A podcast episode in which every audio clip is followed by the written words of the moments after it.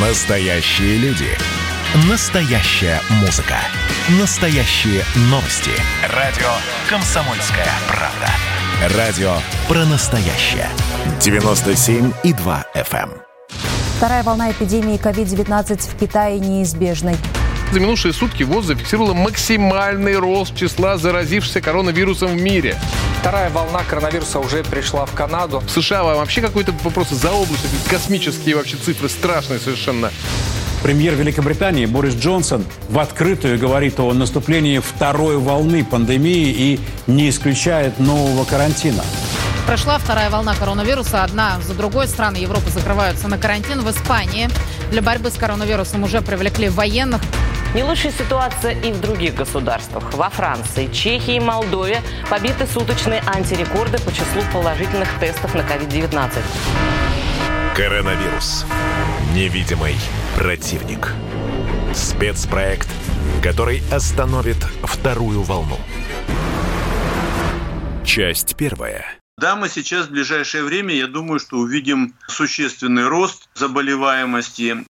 Александр Чепурнов, профессор вирусологии, ведущий научный сотрудник Института клинической и экспериментальной медицины РАН. Кто-то в свое время завел разговор о том, что будет вторая волна. В моем понимании вторая волна начинается в том случае, если была первая и все закончилось. Ну или почти закончилось. Э, это видится именно вот так вот, с болезнями ну вот человек практически пошел на выздоровление, у него все нормализовалось.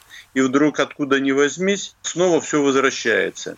Поэтому меня здесь вот этот термин, он не представляется а, существенным. И несложно и назвать это второй волной, если так все понятнее. Можно сформулировать это как вторую волну. Я для себя представляю это немножечко по-другому и а, связываю вот это вот а, относительное снижение количества больных с рядом причин. Ну, мы все говорили о том, что а, вот солнечная инсоляция повысится, и благодаря этому будет а, быстрее убиваться вирус, который находится где-то вот на поверхностях, и за счет этого а, произойдет снижение. Для меня как для практикующего вирусолога существенным фактором является как раз вот время года. Я работаю в профессии лет 35, наверное, уже и каждый год эта вот ситуация у нас, по крайней мере, повторяется. Очевидно, связано с активностью Солнца. Где-то вот с середины августа пошла вверх заболеваемость. Конечно, здесь, наверное, дополнительную роль играют и другие факторы сезонные. Это то, что вот начались похолодания, скорее там люди подстывают чаще. Но, тем не менее, я не думаю, что это существенный фактор, по крайней мере, для Европы второй половины августа, первой половины сентября. Да, мы сейчас в ближайшее время, я думаю, что увидим а, существенный рост а, заболеваемости. И он, собственно, идет везде, и в том числе и у нас идет. Только у нас запаздывает, но мне это немножко напоминает картину, которая у нас была вообще с приходом коронавируса. И тогда часто все удивлялись о том же, ну как же так-то вот Италия полыхает, в Европе уже много случаев, а у нас ничегошеньки. Но тем не менее, вот пришло и к нам и тогда, и, и придет и сейчас. Сейчас идет закономерный сезонный подъем. Евгений Очкасов, профессор, доктор медицинских наук, президент Российского медицинского общества. Вот если мы посмотрим, в каких странах летом был максимальный подъем заболеваемости, активный, скажем, подъем. В южном полушарии мы не обращали внимания на страны Латинской Америки, а там был очень активный рост заболеваемости ковидом. Но в то время у них был же абсолютно противоположный сезон. Был холодный сезон у них. Зима была.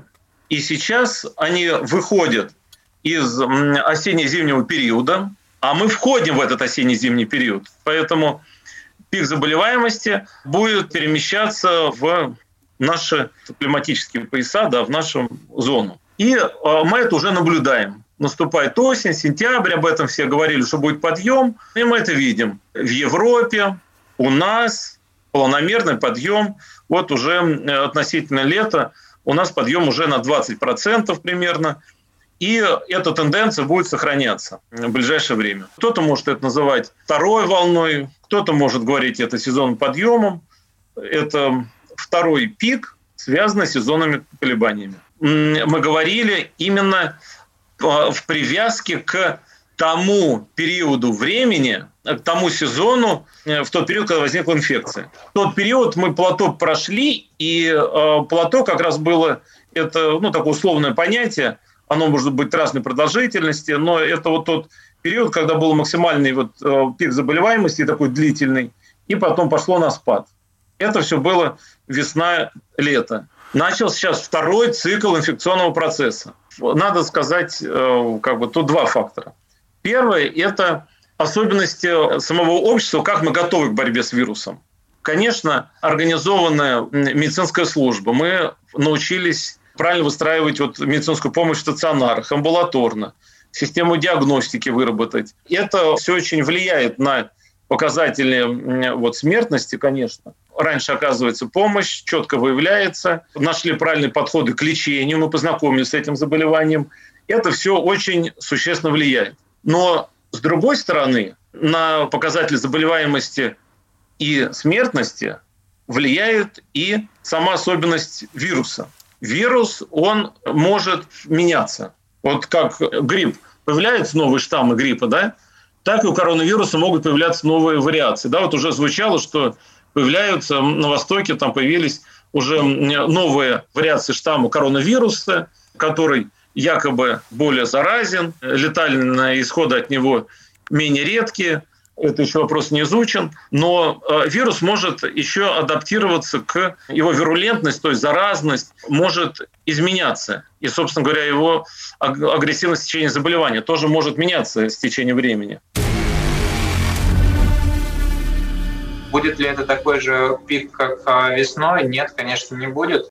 Павел Волчков, руководитель лаборатории геномной инженерии Московского физико-технического института. Скорее всего, то, что мы видим, это вот такой вот небольшой подъем, небольшая флюктуация. Мы, мы детектируем все большее и большее количество людей инфицированных. Будет ли это такой же пик, как а, весной? Нет, конечно, не будет. И, в общем-то, странно ожидать, потому что большое количество людей все-таки уже либо переболела, либо столкнулась с инфекцией и, соответственно, выработала иммунитет.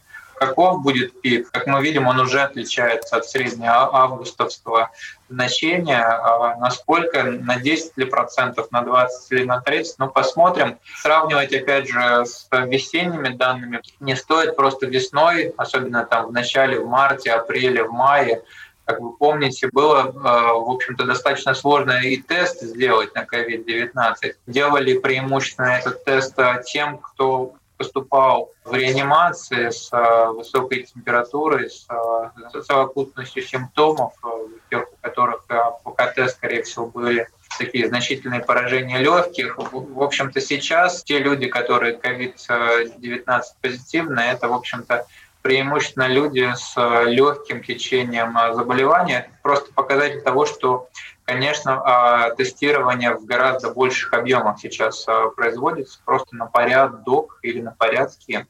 А, но это можем просто посмотреть, сколько, в общем-то, тестов было произведено за, допустим, весь апрель. И я думаю, что количество тестов, сделанное в России за весь апрель, будет примерно равно количеству тестов, которые делаются в день сейчас. Вторая волна, где ее нет, там она будет. В России в том числе.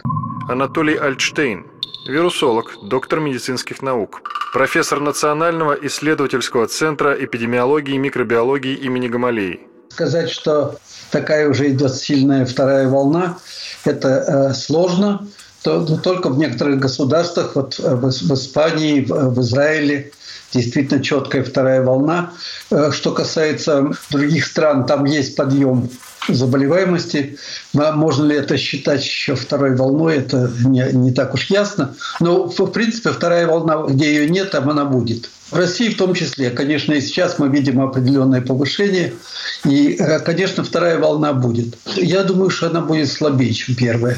Есть два фактора. С одной стороны, наша медицина к ней значительно более готова, чем это было э, весной. Во-вторых, по-видимому, и э, вирус становится более э, ослабленным с точки зрения вот его летального действия. Правда, в России нет э, такого четкого результата, но если мы посмотрим на то, что происходит в Западной Европе, мы видим, там исходно было там 10-15% летальности, а сейчас порядка 1%. Это, конечно, не объясняется целиком изменением свойств вируса. Это в значительной мере еще здесь, конечно, заслуга самой медицины, которая вначале была ошеломлена, а потом все-таки сумела в существенной степени справиться с задачей лечения этой болезни. Я думаю, что есть признаки э, того, что и происходит определенная адаптация э, вируса именно с точки зрения снижения летальности. Мы видим целый ряд регионов, где летальность низкая, например, на Ближнем Востоке. Вот в Сингапуре там вообще удивительные цифры летальности, там порядка 0,05%. Я думаю, что штаммы более такие атенуированы, они распространяются по миру. И где-нибудь через год-полтора два мы с этим вирусом сможем поладить. Коронавирус. Невидимый противник. Спецпроект, который остановит вторую волну. Часть вторая. Возвращаясь вот к вопросу о волнах. К очередному своему удивлению обнаруживаю, что о волнах многие говорят, а теория волн отсутствует. Игорь Гундаров, доктор медицинских наук, профессор, специалист по эпидемиологии и профилактической медицине. Вот сколько их должно быть? Одна, другие говорят три, четыре. А сколько она должна длиться? Некоторые говорят четыре года подряд. А какая последовательность? Полное отсутствие информации. Я работаю в Институте лидерства первого МГМУ имени Сеченова, и у нас есть большие базы данных, и мы решили посмотреть, а что вообще происходило в предыдущие годы. Нет единицы оценки, сколько проведено тестирование, сколько выявлено зараженных, сколько госпитализировано, сколько выписали с ковидом, без ковида, полный хаос. А на самом деле мы попытались найти вот эту нить Ариадны, которая выведет из этого лабиринта к пониманию сути. И в качестве точки или и параметра оценки взяли смертность от пневмонии, потому что вас в конечном счете волнуют не все эти тонкости, а будет серьезная болезнь, и не дай бог смерть, или не будет. Ковид входит в эту смертность от пневмонии. И появилась статистика недавно по месячной смертности.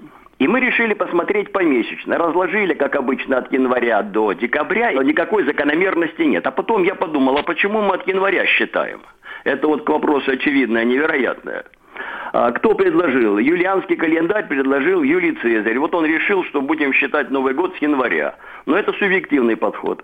А объективный предложили, в том числе славянские племена, греки, начинать отсчет от солнцестояния летнего. 22 июня. Вот мы решили тогда разложить по такой последовательности, где первым месяцем является июль. И как только расположили в этом э, направлении, то обнаружилась удивительная цикличность.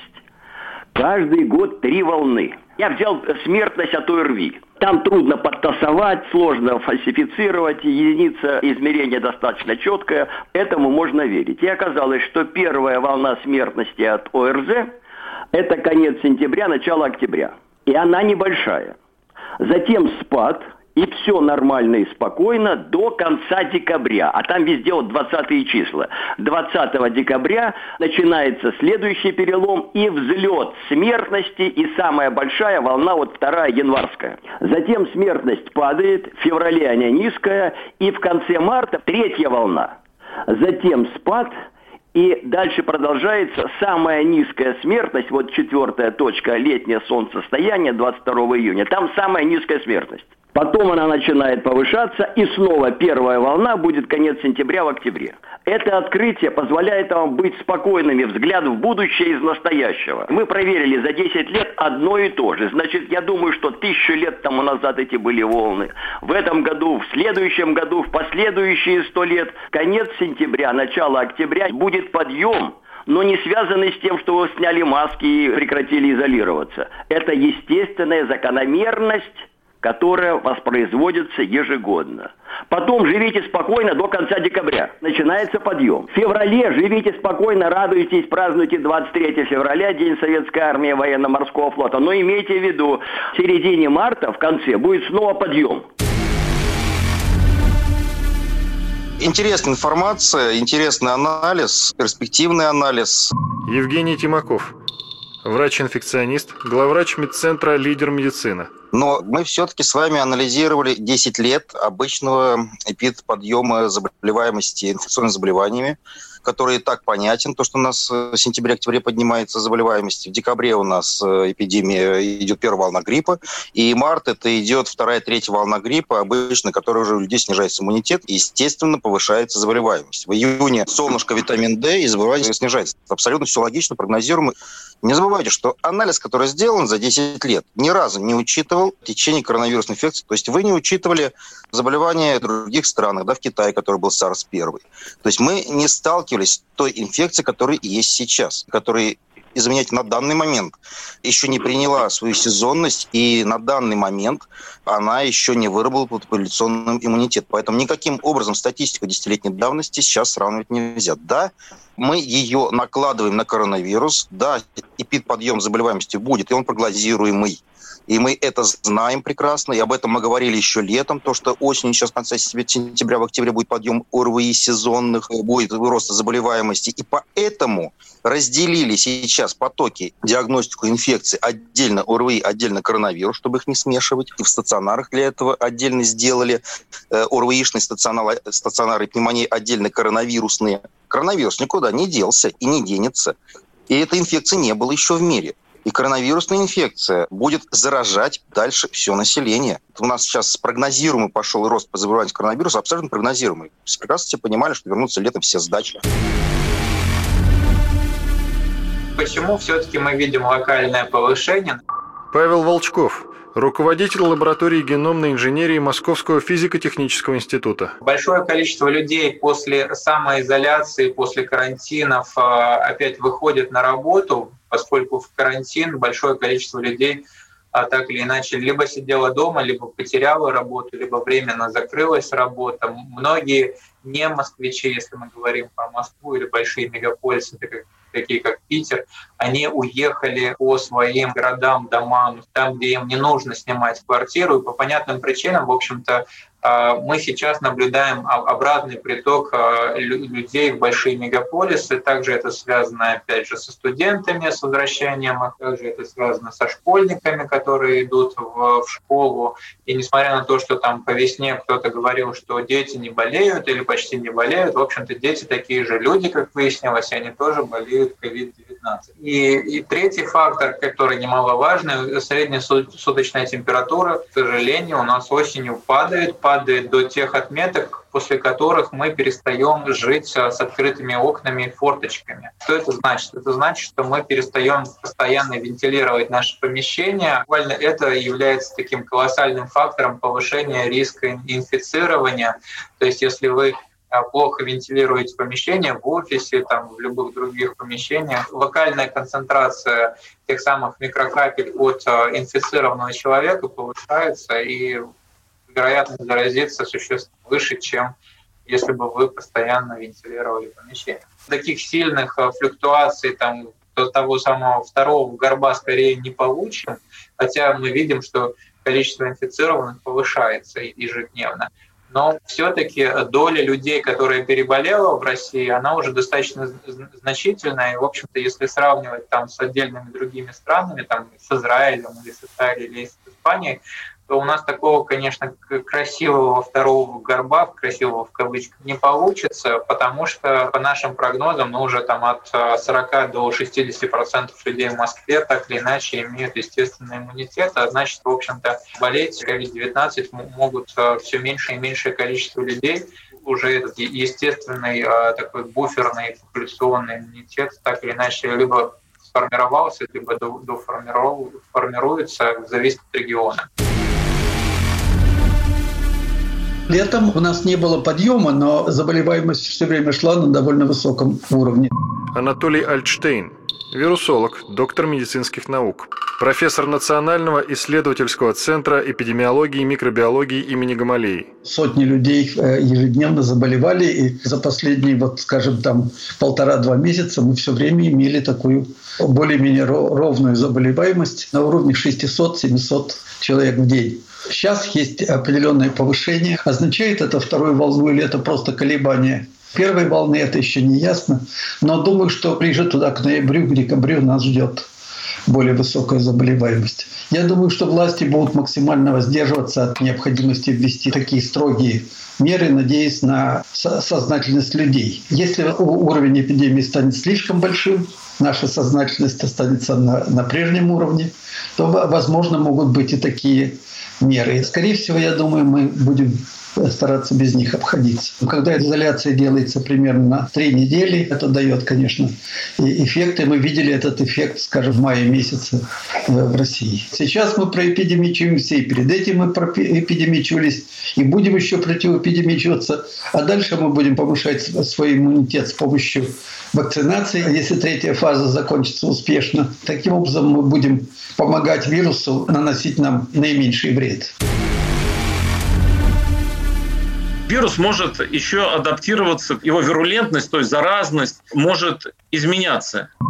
Евгений Очкасов, профессор, доктор медицинских наук, президент Российского медицинского общества. И, собственно говоря, его агрессивность течения заболевания тоже может меняться с течением времени. Поэтому прогнозировать сейчас я бы не брался бы, насколько будет вирус сам по себе вирулентен. Но абсолютно точно, что постепенно в обществе формируется иммунная прослойка. Если человек заболел, перенес коронавирусную инфекцию, уже известно, что к ней иммунитет формируется. Это вот очень важный аспект. Есть инфекции, которым иммунитет не формируется. Или он краткий, очень. Здесь иммунитет формируется. Длительность его пока четко, непонятно, неизвестно, будет накапливаться еще данные. И что самое важное, что к этому вирусу можно сделать вакцину, ее сделали. Вот сейчас очень большая роль будет играть в борьбе с коронавирусом именно то, как будет себя вести, изменяться вирус, как будет формироваться быстро вот эта прослойка иммунная в обществе, и как эта иммунная прослойка будет формироваться за счет чего? За счет естественного инфекционного процесса, либо за счет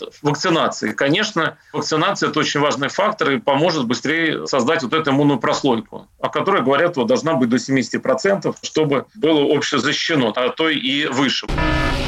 Коронавирус. Невидимый противник. Спецпроект, который остановит вторую волну. Часть третья. Вакцины, ну, соответственно, их в мире разрабатывается большое количество. Я так понимаю, сейчас большая восьмерка приходит к финишу, то есть э, к регистрации и выводу своих препаратов э, вакцин, собственно говоря, на рынок.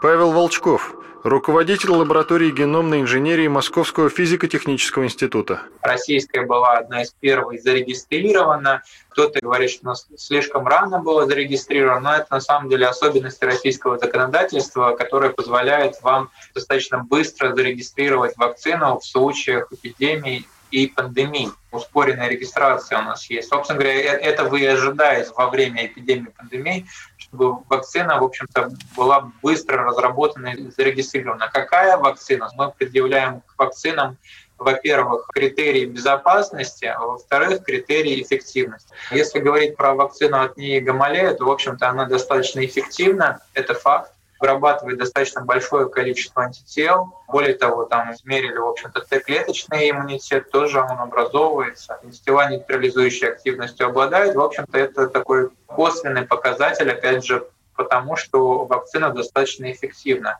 По понятным причинам прямой эксперимент по заражению людей провакцинированных никто не проводит, но за этими людьми постоянно наблюдают, наблюдают в долгосрочной перспективе, и вроде пока ни один из тех людей, который был вакцинирован, не заболел COVID-19. Опять же, возвращаясь к вакцине, делать вам вакцину или не делать вам вакцину, я скорее сторонник того, чтобы вы сознательно к этому отнеслись. Во-первых, протестировали себя на серопозитивность. Если у вас уже есть антитела к COVID-19, то, в общем-то, делать вакцину себе достаточно бесполезно. У вас уже есть иммунитет. Например, в крупных мегаполисах, если вы вели активный образ жизни и, может быть, даже не носили маску, то с большой вероятностью вы так или иначе уже сформировали естественный иммунитет и, может быть, того и, и не заметили. Поучаствовать в пострегистрационном исследовании вакцины «Спутник Ви» мне приложил знакомый журналист. Александр Коц, военный корреспондент «Комсомольской правды». Набиралась группа репортеров, небольшая группа, которую позвали принять участие в этом эксперименте. Собственно, я э, сразу согласился, тем более, что я работаю, я езжу в командировки, я э, работаю в толпе, как это было в Беларуси. Меня пригласили в 52-ю клинику, которая находится недалеко от института Гамалеи, где, собственно, у меня взяли кровь э, на антитела, взяли мазок на сам коронавирус в организме, и после этого уже сделали прививку в плечо. Врач предупредила, что дня три после этого могут э, быть какие-то неприятные ощущения, может подняться температура, может болеть голова, но на самом деле я а, практически ничего не почувствовал, температура у меня не поднималась, э, она поднялась только у одного человека, насколько я знаю, из вот этой группы журналистов, и на второй день прошла. У меня же никаких неприятных ощущений не было, была на второй день такая небольшая слабость, все время хотелось пить, я совершенно спокойно пережил эти три дня, дня. Но это не конец эксперимента, потому что прививка спутник Ви двухвекторная, то есть сначала первой прививкой тебе вводят один вектор, который э, формирует иммунитет в организме, и через три недели мне должны сделать вторую прививку, предварительно снова взяв кровь, э, которая уже должна показать наличие антител у меня в организме. Но вторая прививка вводится другой вектор э, вирусный, который закрепляет этот эффект, усиливая иммунный ответ ответ организма. Будем смотреть, как все это будет происходить дальше. Если вы относитесь к группе риска, если вам за 60-65 и выше лет, у вас есть хронические заболевания. Павел Волчков, руководитель лаборатории геномной инженерии Московского физико-технического института. Таким группам нужно крайне аккуратно относиться к COVID-19, продолжать соблюдать э, самоизоляцию. И если, опять же, для таких групп риска будет облегченная форма вакцины, а я бы ее рекомендовал именно группам риска, потому что именно для них как раз-таки эта а, вакцина жизненно важна. Для остальной популяции а, тоже важно, конечно, но уже скорее с точки зрения усиления, увеличения того самого буферного популяционного иммунитета. Вакцина не такая уж легкая, но тем не менее э, все это вполне приемлемо, если она окажется действительно высокоэффективная. Александр Чепурнов, профессор вирусологии, ведущий научный сотрудник Института клинической и экспериментальной медицины РАН. У нас достаточно большая группа смелых людей, которые вот э, на сегодняшний день уже провакцинированы, и их вакцинация уже достоверна. Это важно потому что тех, кого будут вакцинировать, их э, способность э, сопротивляться заражению мы увидим только через месяц. Там же двукратная вакцинация, нулевой 21 день, и потом для завершения э, процесса иммунизации нужно еще как минимум неделя. Дальше мы просто в режиме реального времени увидим что происходит, не проявится ли пресловутый фактор антителозависимого усиления и насколько все это будет четко защищать.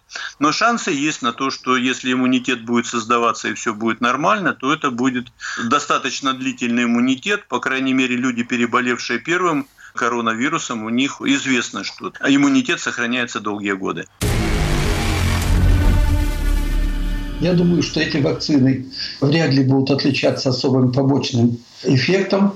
Анатолий Альтштейн, вирусолог, доктор медицинских наук, профессор Национального исследовательского центра эпидемиологии и микробиологии имени Гамалеи. Однако окончательный вопрос их безопасности и эффективности, вот он на третьей фазе клинических испытаний должен быть решен, и мы должны получить однозначные данные о том, что эта вакцина безопасна действительно и эффективна. Те знания, которые мы на сегодняшний день имеем, позволяют предполагать, что это так и будет.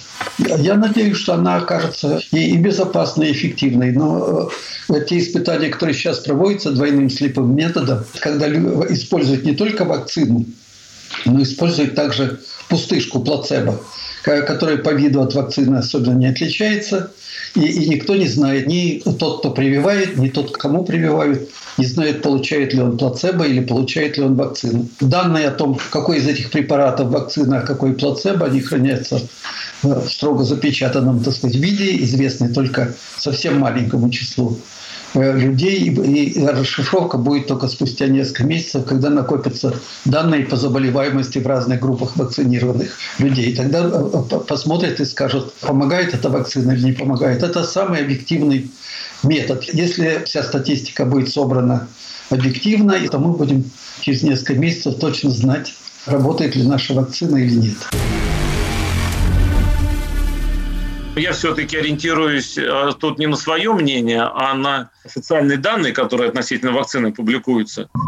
Евгений Очкасов, профессор, доктор медицинских наук, президент Российского медицинского общества. То, что первые исследования показали, что она достаточно эффективна, это раз. Но э, здесь еще очень важно не то, как она эффективно защищает или нет она, а насколько длительный иммунитет. Вот это ключевой вопрос. Потому что длительность иммунитета в общем-то, определяется уже э, практикой и заявляется, что иммунитет э, будет около двух лет. Вот здесь вот у меня возникает вопрос, насколько достоверны такие предположения, поскольку еще у нас два года эта вся история не тянется, и мы никого не наблюдали, не, не отслеживали, сколько иммунитет это сохраняется. Поэтому вот здесь вот у меня есть определенные сомнения, но не в том, что это может быть двухлетний иммунитет, а в том, что просто, мне кажется, еще преждевременно заявлять о длительности такого иммунитета. А то, что заявление такие сделано, это теоретические расклады, они имеют право быть, ученые имеют определенные как бы, методики прогнозирования, оценки, да, но с моей точки зрения практика это покажет, насколько иммунитет этот действительно может длительного человека существовать.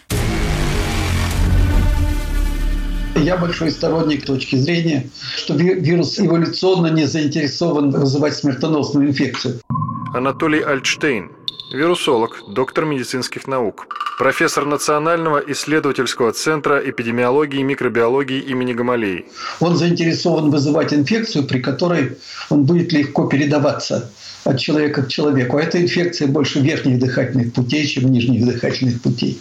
Поэтому ему стремиться в легкие вызывать эту тяжелейшую пневмонию, которая была причиной летальности – и, есть причина летальности. Это ему эволюционно невыгодно, поэтому можно надеяться на то, что вирус будет как бы ослабевать, атенуироваться. Слово есть такое атенуация, ослабление.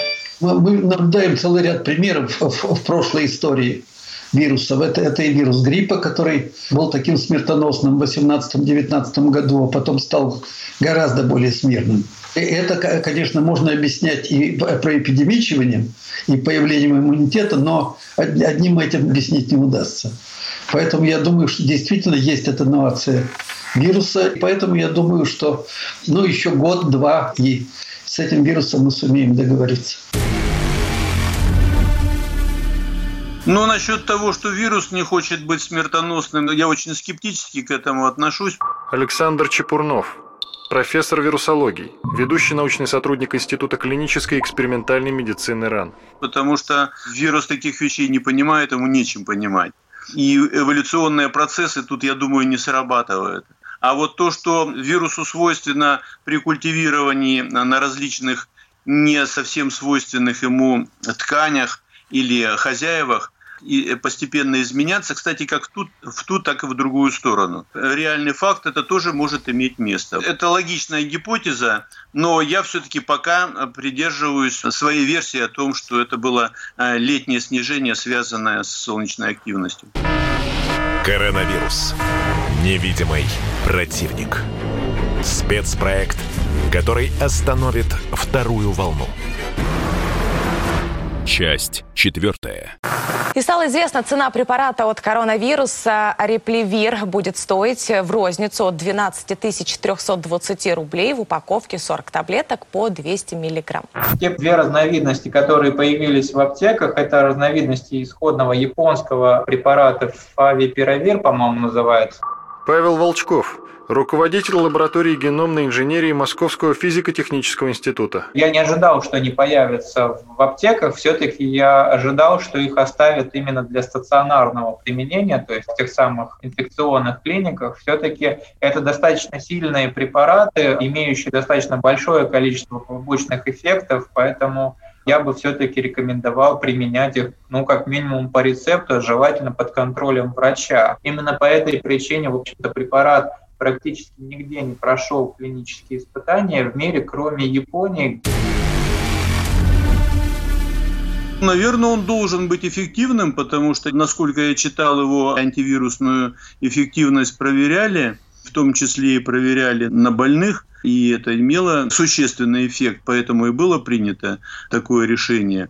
Александр Чепурнов, профессор вирусологии, ведущий научный сотрудник Института клинической и экспериментальной медицины РАН. Почему такой ценник не очень понимаю, но если он будет действительно эффективный, ну это может быть и будет терпимо. Вопрос, насколько все это действительно будет быстро снижать. Мы знаем еще один препарат, значительно более дешевый, триазоверин. Я вот слышал отклики с Урала, где его больше, поскольку он Уральским отделением Академии наук разработан.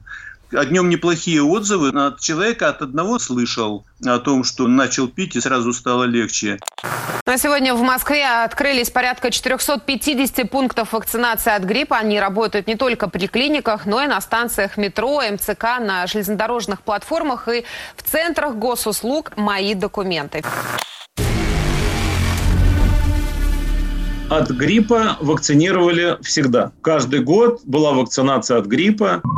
Евгений Очкасов, профессор, доктор медицинских наук, президент Российского медицинского общества. Другое дело, что ее, может быть, не так рекламировали активно, и сейчас стали активно ее рекламировать. Но, видимо, тут какая-то волна как бы, опасности, боязни коронавирусной инфекции подхлестнула и такую инициативу по профилактике респираторных заболеваний, вот, в частности гриппа, и прививаться от гриппа предлагают активно. Да, это снижает риск заболеть, как бы заболеваемость снижает гриппом, конечно, прививки. Я только приветствую это, но прививка от гриппа – это не прививка от коронавируса, надо понимать, это две разных инфекции.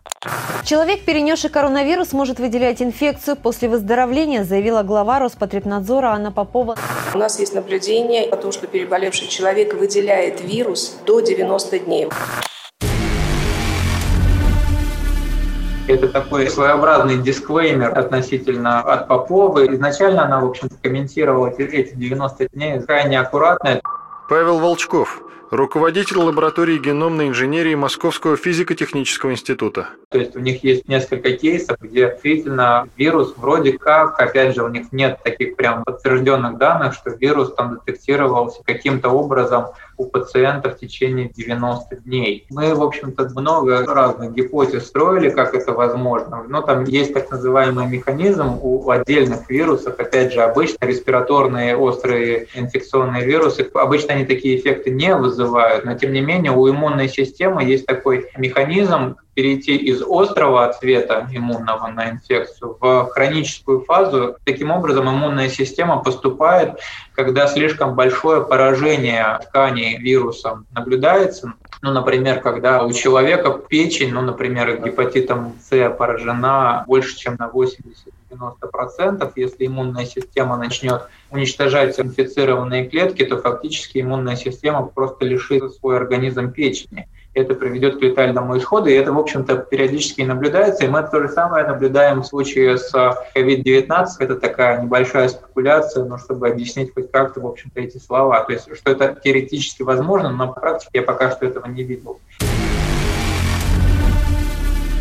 Насколько вирус может существовать в переболевшем организме и насколько человек может быть опасен в плане инфицирования окружающих. Вот здесь вот недавно были заявления руководителя Роспотребнадзора Попова о том, что после заболевания выздоровления может существовать организм до там, 40, 50, даже 90 дней в организме человека. Этот период человек может быть опасен с точки зрения инфицирования.